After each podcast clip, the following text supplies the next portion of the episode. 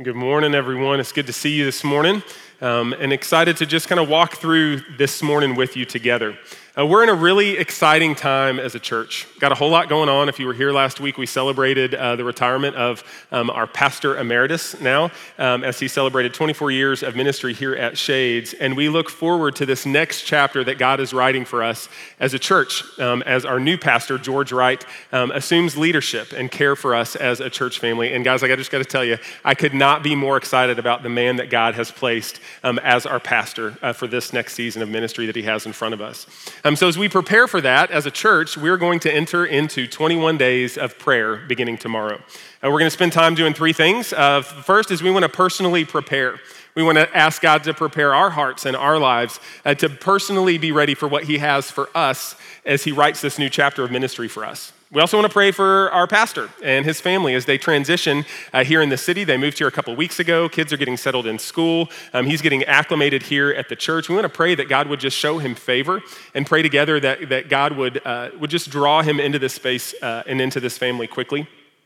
And then the third is we want to pray collectively. We want to pray together that God would prepare us as a church family for what's to come. So, our pastor's uh, transition prayer team uh, has written a really great devotional guide for us to use in the coming weeks. And at um, the risk of giving you something to read during the sermon, I'm going to do it anyway. If you look at the left hand side of your pew, there is a prayer guide that you can pass down. Um, and I hope that you'll take one of these with you, that you'll pray through it over the coming weeks, and, um, and that you'll share it with others. Uh, if you are joining us online today, you can also go to shades.org slash 21 days, and you'll find a downloadable PDF version of the, uh, of the prayer guide that we'll be using in the coming days. Um, so I'm excited to be in this journey with you, excited for us to be in this together as a church family. Now, with this 21 days of prayer, we are also today beginning a three week sermon mini series on the topic of prayer. Um, we're going to look at three different aspects of prayer why we pray, which is what we'll talk about this morning. Um, what, how do we pray? What, what, how do we actually go about this? And then, third, what happens when we pray? So that's kind of the outline for the next three weeks for us.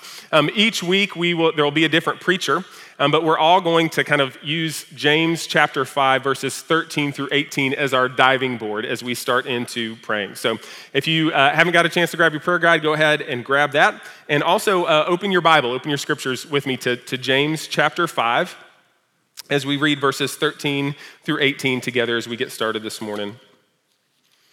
Is anyone among you suffering? Let him pray. Is anyone cheerful? Let him sing praise. Is anyone among you sick? Let him call for the elders of the church and let them pray over him, anointing him with oil in the name of the Lord. And the prayer of faith will save the one who is sick, and the Lord will raise him up. And if he's committed sins, he will be, he will be forgiven. Therefore, confess your sins to one another and pray for one another that you may be healed. The prayer of a righteous person has great power as it is working. Elijah was a man with a nature just like yours, and he prayed fervently that it might not rain. And for three years and six months, it did not rain on the earth. Then he prayed again, and heaven gave rain, and the earth bore its fruit.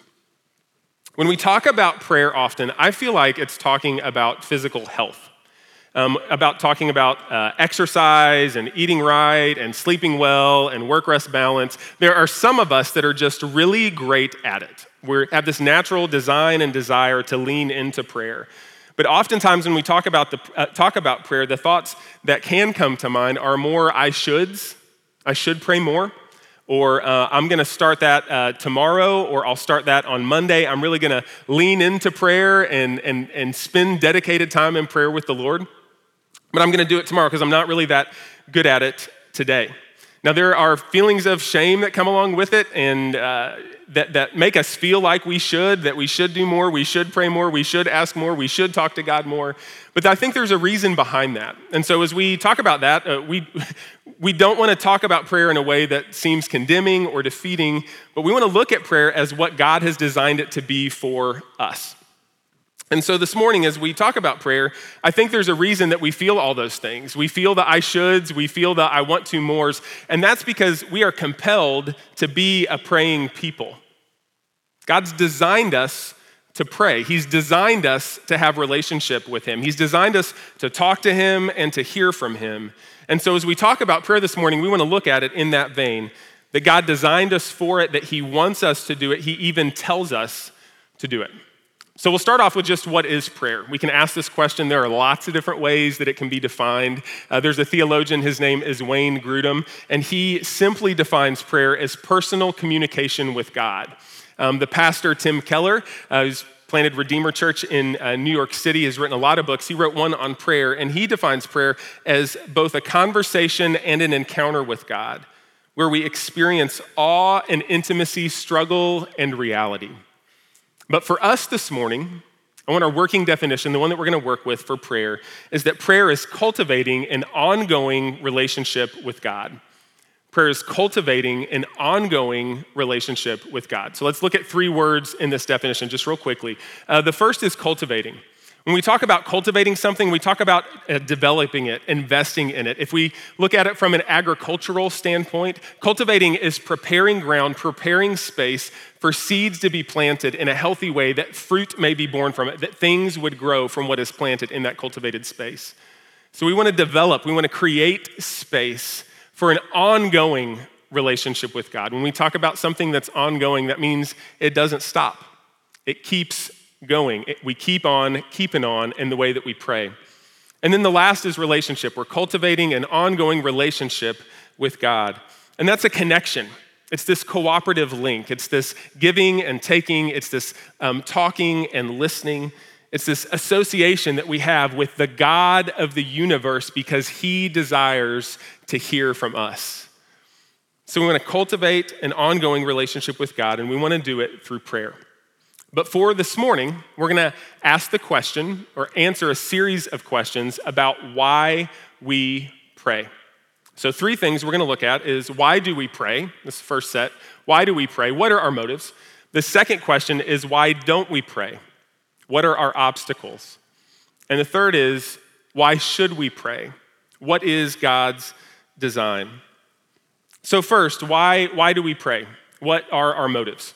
Um, I would be remiss if I did not mention the early 1990s theologian, um, uh, Stanley Kirk Burrell, uh, who is better known as uh, MC Hammer. He wrote a song. He wrote a song called "We've Got to Pray Just to Make It Today." If you're from the '90s, you're an Xer. You totally roll with what I'm saying here. If not, Google it this afternoon. It can be your Sunday afternoon entertainment. There's some reality in that. We do need to pray for our every day. We need God's presence in our lives. We need to cultivate that ongoing relationship with God every single day. But the bottom line is our circumstances are our primary motivation to pray. Our circumstances are our primary motivation to pray. Motivation is a powerful thing. It is what, it's what moves us to a point of action, what, what uh, compels us or pushes us in a direction. And our circumstances are that for us. So earlier this week, I asked about a dozen people to send me what they would consider to be some of their top reasons that people, not them necessarily, but people in general, their top reasons as to why we pray. I want to give you just six of them that they listed this morning. And I think we can put a lot in these categories and add a whole lot to this list, but we'll just look at six that they offered. The first is thankfulness. We pray because something good has happened and we realize that it's beyond ourselves. It didn't just happen out of anywhere, but we pray to thank God, the one who holds all of time and eternity in his hands, who has all power. We pray and we thank him for the way that he works and the way that he's present in our lives. But we also pray in the midst of uncertainty. We pray when we don't know what to do. We pray when we need wisdom because God actually, in His Word, He tells us when you don't know what to do, when you need wisdom, pray, and God of the whole universe, the Creator God, that He will give that to us. We pray when we don't know what to do. We pray when we face fear and anxiety. And um, I know that a lot of us have experienced a good measure of that over the course of the past year and a half. We don't know what is coming. We don't know how to, how to brace ourselves for it. We don't know how to properly interact with it. And so fear and anxiety develops from it. And we turn to God and say, God, I don't know what to do or how to respond. Your word tells me that I can cast my anxieties on you because you care for me. And so we do that. We pray in the midst of crisis when things are so heavy and they're so hard that we know we cannot bear it on our own. And we turn to God and say, God, please intervene here. Please step in here. We pray out of desperation. We pray when we're at our, the, the end of the road. We don't know where to turn. We don't know what to do. And so we turn to God and say, God, we need you here. We need you to move. We need you to act. We need you to heal. We need you to restore. God, show up here. And oftentimes we pray as a last resort. When we've tried everything else, we've tried to manipulate the circumstances on our own, we've talked to everybody that we know to talk to, and we finally turn to God and say, Nothing else has worked. Surely, God, you can do something with this. Our circumstances, they're our primary motivation for prayer. And this list, this list of six, or the list that you would, uh, what you would add to this list of six on your own, it really aligns with what James tells us in chapter 5, verses 13 and 14, when he asks, Is anyone suffering? Is anyone celebrating? Is anyone sick? And the answer, of course, to these questions is yes. I could ask you, I could ask in the room this morning, um, do not raise your hands, but I could ask, Are any of you suffering? Are any of you celebrating? Are any of you sick? And of course, hands are going to go up. We can relate to this. We all have things that are going on in our lives that we just don't know what to do next with. We all have things going on in our lives from time to time where we're like, this is just too good to be true. And so our response is to turn to God in prayer and thanks. We have things in our lives that bring us to our wits' end, that make us feel like we have nothing left to give. And we turn to God and ask Him to give all He's got to it. James names our situation here in chapter 5. We have stuff to pray for. We have a lot to pray for. 1 Thessalonians chapter 5 verse 17 it says it straight out. It says never stop praying. Whatever circumstances we find ourselves in, that is an opportunity, that is a space where we can, where we should pray. Think about it like this. It's like God has given a picture frame to our circumstances. In prayer, He has given something to hold our circumstances together, and He's given a lens for us to see our circumstances through.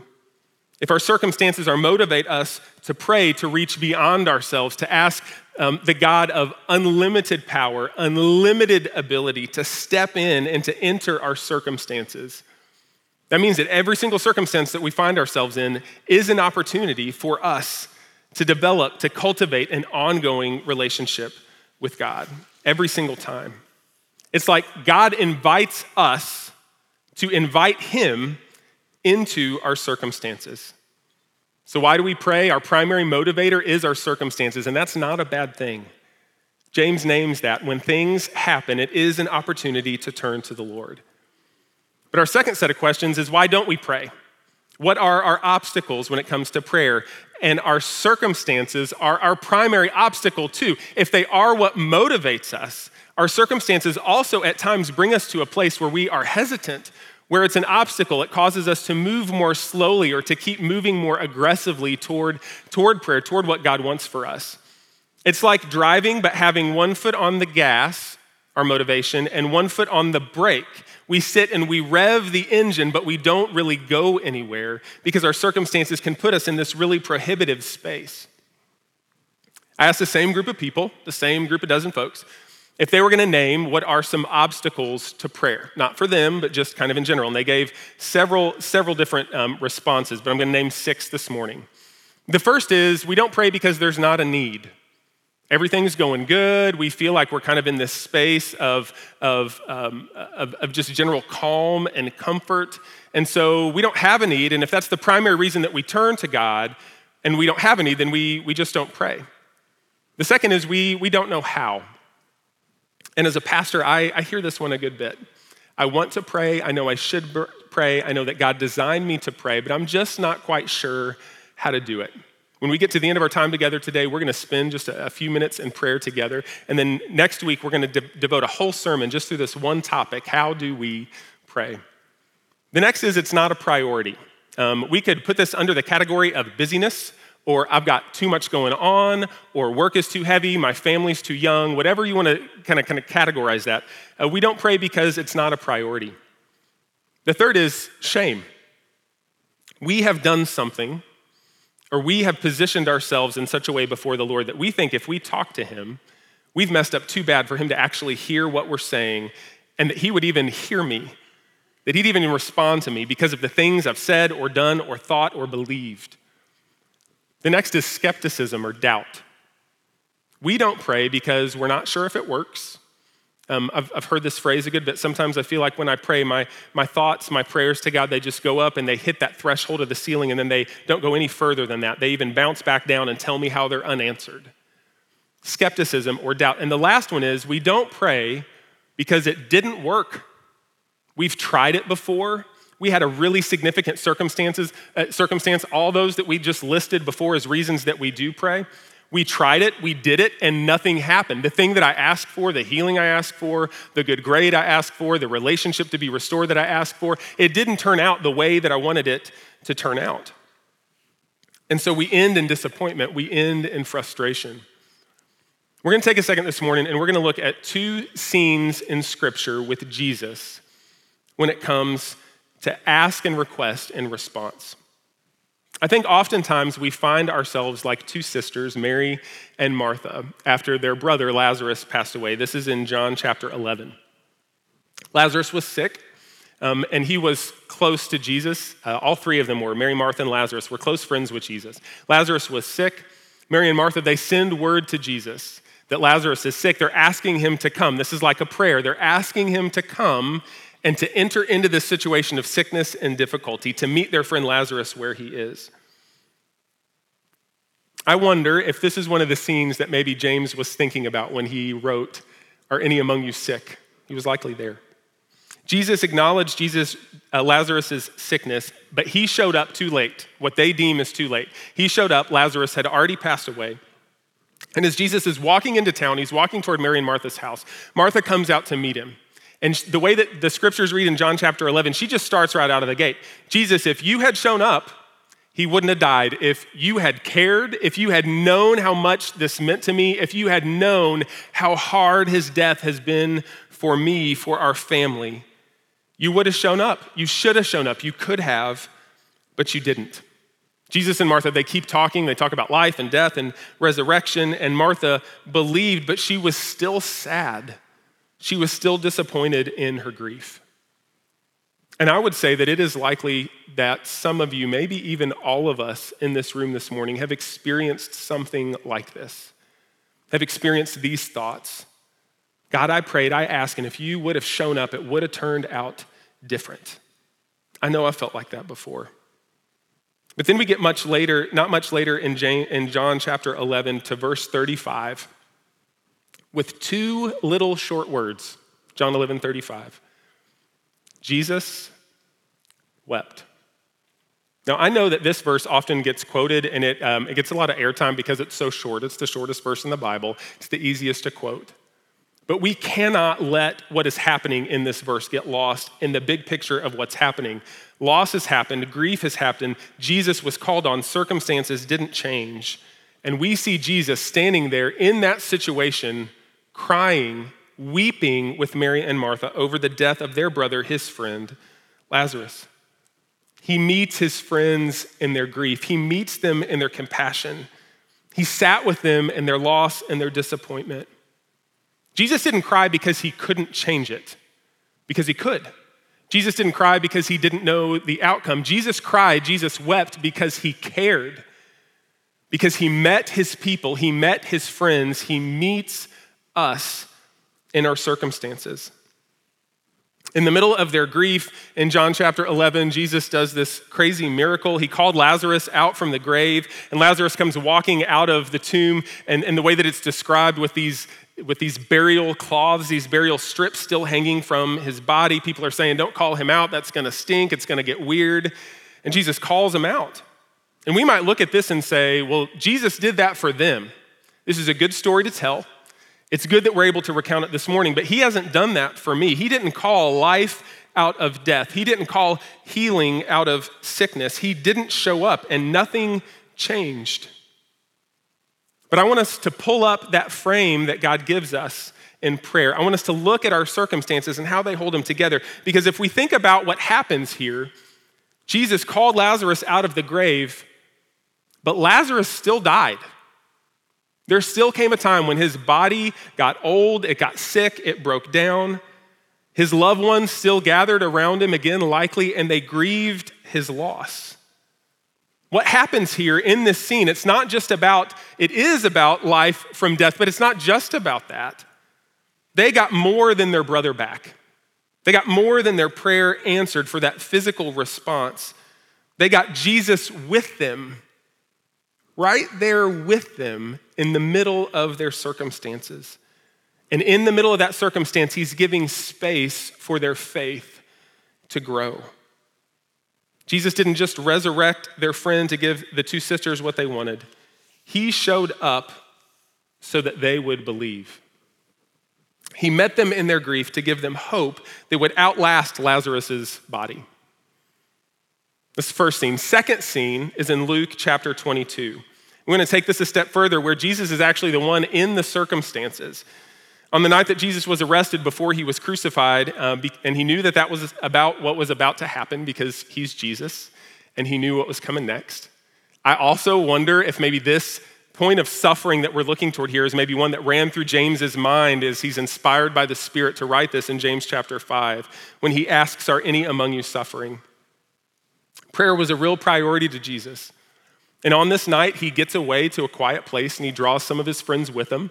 And he goes there to pray, and he asks them to pray as well. And in this scene, he went to the mountain to pray with his friends. In verse 42 of Luke chapter 22, Jesus prayed, Father, if you're willing, remove this cup from me. Nevertheless, not my will, but yours be done. He was saying, God, if there's any other way to accomplish this, if there's any other way to buy people back into relationship with you, if there's any other way to do this outside of my death, let's do that. God changed my circumstances. And just moments later, moments later, he'd be arrested in that same place and he would later die on a cross. The major thing that we see, the major two differences that we see in these circumstances are the response to difficulty. Mary and Martha, they respond like a lot of us would, like I would, in, in ways of accusation. God, you didn't. Why didn't you? You could have. You didn't. If you'd shown up. And Jesus' response is the perfect one, the response in our place. It's one of trust. God, not what I want, but what you want. So, why we pray? Why do we pray? Why don't we pray? And then, third, why should we pray? God's design. God designed prayer to change us and the things around us. God designed prayer to change us and the things around us. Um, I don't want you to hear what I'm saying as like something that you would find on a plaque in Hobby Lobby. This is not a trite saying. This is not something that we're just saying to kind of give reason to how God works and shows up in physical ways and how he doesn't. But this is God's design for prayer. As we're cultivating an ongoing relationship with God, He designed us to do that so that we would change and so that the things around us, that history would change. The Bible tells us about God's design for prayer through the whole thing. Every genre, narrative passages of scriptures, they tell us stories about prayer. Passages of scripture that are based in the uh, Old Testament law, their rules for prayer. Poetry books. The book of Psalms is one big book of prayers, and we see David all over the place in that thing. The Gospels, they show us how Jesus prayed and how he teaches us to pray. Letters to the churches, even in times literature, uh, Revelation itself, it talks about God's design for prayer. In the first book of the Bible, Genesis chapter 4, we read about when people first began to call on the name of God. And when we get to the very end of the Bible, in Genesis chapter 22, one of the last things that we read, the second to last verse, is a prayer Come, Lord Jesus. He designed us to pray. If we think about our lives like a song, I don't know if you're like me, I love music. If you think about your life like a song, prayer is the chorus that we keep coming back to over and over again in the midst of our stories. We return to it, we return to it over and over and over again because God designed us to be in relationship with Him and to cultivate that ongoing relationship with Him as our Father. In Genesis, I'm sorry, in Exodus chapter 33, verse 11, there's this one little snapshot about prayer where the writer of Exodus talks about Moses and how Moses used to talk to God like friends talk. I love the way this reads. I think it takes this kind of like other feeling that comes along, or this other view of that comes along with prayer. Of prayer is this other thing. It's not normal. I'm not talking face to face. It's not a legitimate. I've got somebody in sit, sitting in front of me, and they hear what I'm saying, and I'm speaking, and they're speaking, and I'm hearing what they're saying. We put it in this kind of other category. But when we look at this little scene with Moses and God, and we see that Moses talked to God like a friend, and we put that in our picture frame of circumstance, we can get that. We know what it's like to talk to a friend, right? For the past 15 years or so, every week, I have had lunch with my closest friend, outside of my wife, with my closest friend every week for the past 15 years. And when we get together, we talk about all sorts of crazy things. We talk about things we're excited about, something awesome that happened in the week, something that we had to share because we share things that we're excited about with people that we're close to. We talk about things that we're going through that are difficult, that are hard, things that we hadn't expected, things that we wish would change. And you know, oftentimes as I'm spending time with my friend and we're talking and he's sharing and I'm sharing, there's not a whole lot I can do about his circumstance. There's not a whole lot that he can do about mine. Sometimes we jump in and we fight for one another, we fight with one another. But in the middle of that, we are just present, we're hearing, we're growing in our trust of one another, we're understanding God's empathy and compassion toward us just by the presence of a friend with us. And so, what if we look at prayer rather than this mystical thing that we're not really sure how to do, and we put it in our context of friendship? What if we looked at our friendships as a mirror for God's design in prayer? That the more that we do it, the more time that passes as we pray, the more trust will grow. If we look at prayer as a uh, outside of this relationship, outside of trying to commune and cultivate an ongoing relationship with God, if we look at prayer like, um, like the movie Aladdin, you guys know the Disney movie I'm talking about. I'm sure it's some old book that Disney turned into a cartoon, but you know what I'm talking about here. There's a genie that comes out of the lamp. And when the genie comes out of the lamp, the genie says that there, he's going to grant three wishes of whoever the person is holding the lamp. And if we look at, the, at prayer to God the same way, we've got to do it just right. And if we do it just right, then he's going to answer my request. He's going to hear what I'm saying and he's going to re- respond. We turn prayer into a transaction. You follow what I'm saying here? A transaction is where I give you something and you give me something in return. I do something for you, you do something for me in return. And that's not how prayer works. The transaction that has already taken place is what Jesus did for us on the cross when he took everything that separates us from God, everything that would be a barrier for us being able to cultivate an ongoing relationship with him. He took all that junk with him on the cross and died, putting death to it so that we can have an unhindered, open relationship, ongoing relationship with God our Father. That's the transaction that has happened. It's the only one that needed to happen, and it opens the door for us to do just what Michael talked about to come boldly before the Father, boldly before God, because of what Jesus has done. So, our prayers, our interactions with God, they are not transactions. Prayer for us is an invitation. God invites us to pray. This is the way that James describes it Is any among you fill in the blank? Here is an opportunity to pray. We should pray because we want to grow and trust that God will give us exactly what we need every single time. Not what we want, but what we need. And in our prayer, in our coming before Him, in us raising our white flags of surrender and saying, God, I cannot do this, but you can. We are growing and cultivating our relationship with God. Friends, there are some of us in the room today that there is one prayer that we have not prayed, and it is the most important one that we can offer where we come to God in belief in Jesus Christ and repentance from our life apart from Him, and we ask Him to save us. This is where things start. This is where the door opens to full life in relationship with God the Father. It only happens through Jesus. And if that's you here today, we would love to talk with you after the service, either in uh, the connection room or through the contact form at shades.org/news. We'd love to talk with you about that, about that one prayer that will change and unlock everything in your life. God designed prayer to change us And that's the first way he does it, and to change the things around us. Sometimes it's our circumstances, sometimes it's our perspective. But when we spend time cultivating an ongoing relationship with God, something always changes. There's a guy named uh, Richard Foster. He's a Quaker that's been writing on uh, spiritual practices for a long time. And he has this quote where he says, In prayer, real prayer, we begin to think God's thoughts after him, to desire the things he desires, to love the things he loves. Progressively, we are taught to see things from his point of view. When we spend time cultivating an ongoing relationship with God, things change. We change. And friends, as we look at the world around us today, there are a whole lot of things that we can pray for, a whole lot of things that we can spend time going before the Father, cultivating a relationship with Him, asking Him to work, to show up in the middle of it. Afghanistan, Haiti, Lebanon, sickness, illness, uncertainty, in your home, maybe sitting on the pew next to you, there is need for prayer all around us. And so this morning, as we finish our time together, we're going to pause and we're going to do that.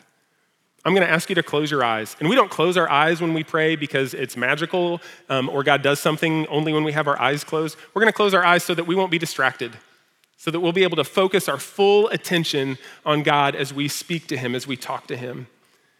I'm going to encourage you to not overcomplicate things. If stuff starts running through your head the minute that you uh, close your eyes, just start giving those things to God. If you start thinking about lunch, just say, God, lunch is yours. If you start thinking about an issue you had with your spouse, God, that issue with your spouse, your roommate, that thing's yours. Just start tossing it up to the Lord. Don't overcomplicate it. Talk to God. Think thoughts toward Him. Ask Him to change you and the things around you, and then do it. Keep on doing it. Cultivate that relationship. Get to know Him as you pray, and change will happen. You spend a few minutes, a minute or so on your own, and then I'm going to pray for us, and we'll continue in worship together.